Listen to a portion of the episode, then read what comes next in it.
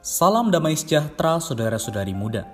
Selamat datang dalam podcast Blessed Ones. Tahukah kamu bahwa kamu adalah orang yang sangat diberkati oleh Tuhan?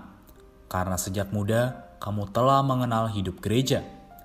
Namun, menjadi orang yang diberkati tidaklah cukup kalau kita tidak diperlengkapi untuk memberkati sesama kita. Semoga melalui podcast Blessed Ones kita semakin terdorong untuk mempersembahkan diri bagi Tuhan, sehingga kita dapat semakin diberkati dan menyadari pentingnya diperlengkapi untuk menjadi berkat bagi banyak orang. Selamat menikmati podcast Blessed Ones hari ini. Salam damai sejahtera saudara-saudari muda se-Indonesia. Mengucap syukur pada Tuhan bertemu kembali dengan podcast Blessed Ones. Baik, salam sejahtera saudara. Puji Tuhan, hari ini kita akan membahas tema mengenai pemulihan keimamatan. Dalam Yosua pasal 6 ayat yang ke-6 berkata, Kemudian Yosua bin Nun mengambil para imam dan berkata kepada mereka, Angkatlah tabut perjanjian itu dan tujuh orang imam harus membawa tujuh sangkakala tanduk domba di depan tabut Tuhan. Baik, kalau dari uh, pembacaan kali ini, apakah dari pemulihan keimamatan ini kita harus menjadi imam atau hanya sebatas mengetahui saja, saudara? Baik. Untuk pertanyaan ini, sebenarnya kita ini adalah imam-imam. Kita ini sudah imam.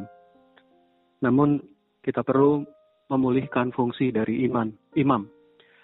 Nah, eh, perkara imam ini kita lihat bahwa bukan sekedar kita tahu, tetapi menjadi orang yang hidupnya Ya, pelayanannya adalah sebagai imam. mm, Ya demikian. ya, sangat baik, saudara. Jadi memang kalau kita sesudah diselamatkan, layaknya kita melayani sebagai seorang imam. Hmm. Nah, saudara, kemudian kalau kita lihat dari pembacaan kali ini juga dikatakan bahwa kita harus menjadi orang yang setia, ya kan? Karena dikatakan semua pelayanan haruslah imam. Di sini dibilang semua pelayanan untuk Tuhan harus imamat. Apa pun jenis pelayanannya, pelayanan kita kepada Tuhan harus menjadi semacam pelayanan imamat. Para imam dalam perjanjian lama tidak hanya imam, tetapi juga tentara. Jadi tentara adalah tentara imam. Para imam tidak hanya berdiri di hadapan Tuhan, melayaninya, tetapi mereka juga berperang. Hmm. Tentara Tuhan adalah tentara imam, imamat. Ini berarti bahwa jika kita bukan imam, kita tidak akan pernah bisa berperang untuk Tuhan. Kita harus menjadi seorang imamat untuk berperang demi Tuhan. Baik, oleh karena itu, saudara, adakah pengalaman real saudara mengenai berita mengenai pemulihan keimamatan ini?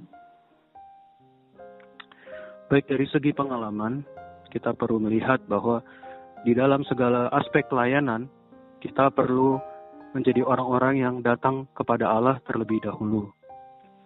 Amin. Jadi contohnya dalam pengalaman saya, ketika saya sedang berlatih, di dalam pelatihan itu ada banyak aspek ataupun jenis pelayanan.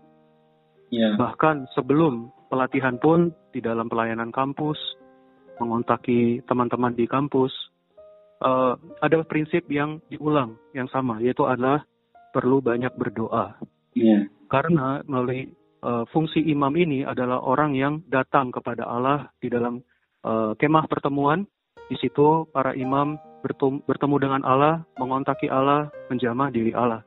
Lalu setelah itu para imam keluar dari kemah pertemuan untuk bertemu dengan bangsa Israel, berbicara, eh, membicarakan apa yang Allah telah bicarakan. Jadi di dalam pelayanan pengalaman pun prinsipnya sama bahwa sebelum melakukan sesuatu, sebelum mengerjakan bahkan planning pun perlu dimulai dengan doa. Dengan demikian pelayanan itu penuh dengan berkat melalui eh, eh, melalui banyak doa tersebut ya, ada kekuatan, eh, ada yang menopang, dan terlebih semuanya berjalan eh, walaupun tidak semuanya eh, perfect begitu, Mm-mm. tetapi wah apa pun eh, prosesnya ada tangan berkat Allah begitu. Demikian. sangat menjama dan sangat memberkati saudara. Bagaimana tadi dikatakan bahwa ketika kita jadi seorang yang melayani, kita harus banyak berdoa. Hmm. Jadi di sini dikatakan kita melihat bahwa jika kita akan membangun gereja, pertama-tama kita harus menyadari bahwa kita tidak dapat melakukan apa pun. Kita tidak bisa membangun gereja, namun kita harus. Ini membebani kita untuk berdoa. Bahkan Tuhan tidak dapat membangun gereja kecuali kita berdoa. Pembangunan gereja hanya bisa dicapai dengan membaurkan Tuhan dengan manusia. Harus ada orang tertentu yang mempersembahkan dirinya kepada Tuhan agar Tuhan bisa membaurkan dirinya dengan mereka. Maka akan mungkin bagi gereja untuk dibangun. Bangunan ini bukan karena pelayanan firman, tapi oleh pelayanan imamat. Harus belajar memprak mempraktekkan imamat ini dalam kehidupan kita, maka kita akan melihat hasilnya. Kalau menurut saudara, apakah proses ini butuh waktu yang cepat atau butuh waktu yang lambat? Wah, pertanyaan yang menarik. Perlu waktu ya. Baik, uh, cepat atau lambat? Uh, saya pikir ini lebih ke bagaimana kitanya dengan Tuhan. Hmm. Semakin kita pribadi uh, dekat dengan Tuhan, lebih banyak bersekutu di pagi hari atau mengambil beberapa uh, waktu di siang hari mendoakan pelayanan atau mendoakan teman-teman Injil atau teman-teman yang digembalakan atau yeah. teman sekelas, uh, teman sekampus. Jadi uh, jadi perkara waktu cepat atau lambat tergantung kita. Yeah. Jadi kita uh, yang memulai terlebih terlebih dahulu karena kita kan sudah menjadi imam. Yeah. Yang perlu kita kerjakan memulihkan keimamatan ini melalui lebih banyak berdoa.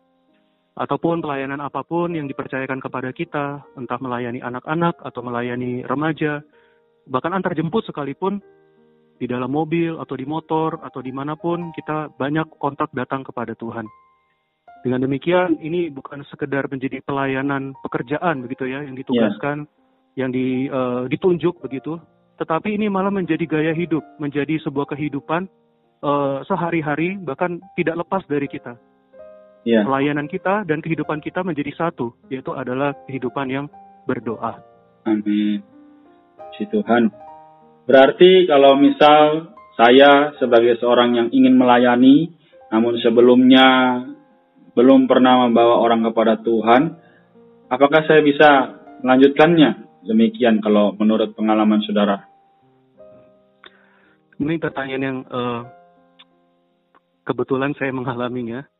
Ketika saya di kampus, saya adalah orang yang tidak begitu rohani uh, untuk membicarakan Injil atau mengajak orang datang beribadah bersama pun saya sebenarnya malu. Yeah. Namun uh, ada sebuah pelatihan bagi para mahasiswa. Nah di situ kami didorong untuk mendoakan teman-teman satu uh, apa ya uh, satu kampus begitu. Jadi kami mendoakan nama-nama tersebut 30 menit uh, setiap hari walaupun banyak bolongnya dan kami yeah. bermitra berdua ada temannya uh, kami mendoakan nama-nama tersebut dan selain itu saya mulai belajar pelan-pelan untuk mengajak datang beribadah bersama. Yeah. Menarik. Uh, ternyata Tuhan menjawab doa itu walaupun saya sebenarnya malu-malu ya memberitakan Injil, yeah. mengajak ber, uh, beribadah. Pada akhirnya toh Tuhan sendiri yang memimpin teman saya salah satunya dari daftar nama yang saya doakan. Uh, toh Tuhan yang memimpin dia itu untuk percaya Tuhan dan dibaptiskan. Hmm. Ini di luar dugaan saya. Jadi uh, kesimpulannya adalah ternyata melalui banyak berdoa, Tuhan justru jauh bekerja lebih banyak, jauh dari apa yang saya doakan dan pikirkan. Amin. Baik, berarti perkara doa pribadi, mempersembahkan sesuatu kepada Tuhan itu sangat penting ya saudara. Mm-hmm. Jadi kalau mm-hmm. menurut hari ini, apakah aplikasi bagi orang-orang muda ya maupun kami para mahasiswa ya dan mengapa kami perlu mengaplikasikan hal tersebut? Baik, uh, kita kan orang-orang yang mengasihi Tuhan, kita ingin melayani Tuhan, kita ingin menyenangkan hati Tuhan. Namun uh, tentu saja kita tidak bisa bersandar pada diri sendiri. Kita perlu uh, belajar melayani, kita perlu belajar ya melakukan apa yang dipertanggungjawabkan pada kita untuk memulainya atau kita menggunakan uh, doa sebagai sandaran kita. Nah, dalam pelayanan pun akan ada namanya jatuh bangun, Mungkin ada yang kecewa atau ada yang mengalami kesulitan atau merasa menjadi beban berat. Ya, yeah. doa bisa menjadi jalan keluar. Amin. Ataupun pelayanan kok kelihatannya buntu. Kok pelayanan sepertinya tidak ada hasil. Hmm. Sepertinya tertunda atau bagaimana hasilnya. Doa hmm. pun juga menjadi jawaban. Bahkan dalam pelayanan kita lemah, seperti sendirian, tidak ada yang mengerti atau bagaimana, doa pun menjadi jalan. Jadi doa itu sangat membantu kita bersatu dengan Allah, menerima segala suplai, penghiburan, kekuatan untuk tetap melanjutkan pelayanan. Amin. Sungguh sangat menyuplai. Terima kasih saudara atas sharingnya. Si Tuhan, ya. apakah bisa mendoakan kami para orang-orang muda? Amin. Baik, kita bersatu dalam doa. Tuhan, kami bersyukur melalui firman yang sudah kami dengar yeah. mengenai pemulihan para imam ini.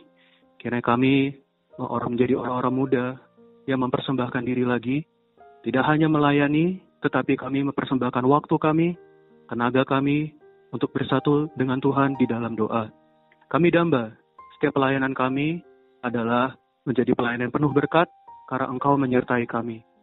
Bahwa kami Tuhan belajar tidak hanya di dalam pelayanan, tetapi juga dalam kehidupan kami sehari-hari, baik di mana pun kami berada, di rumah, di kos, ataupun di kampus, atau baik secara offline maupun online, kehidupan kami terus ada kehidupan doa. Kami bersatu dengan diri Tuhan. Kami percaya ada Tuhan.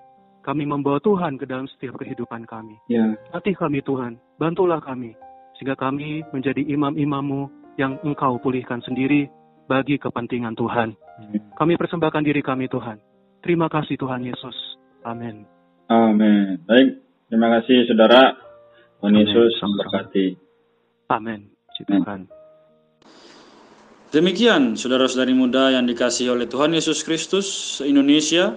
Kita berjumpa kembali di dalam program Voice Note Blessed Ones berikutnya. Tuhan Yesus memberkati. Sekian podcast Blessed Ones hari ini. Kami akan kembali pada podcast berikutnya. Anugerah dari Tuhan Yesus Kristus dan kasih Allah dan persekutuan Roh Kudus menyertai kita semua.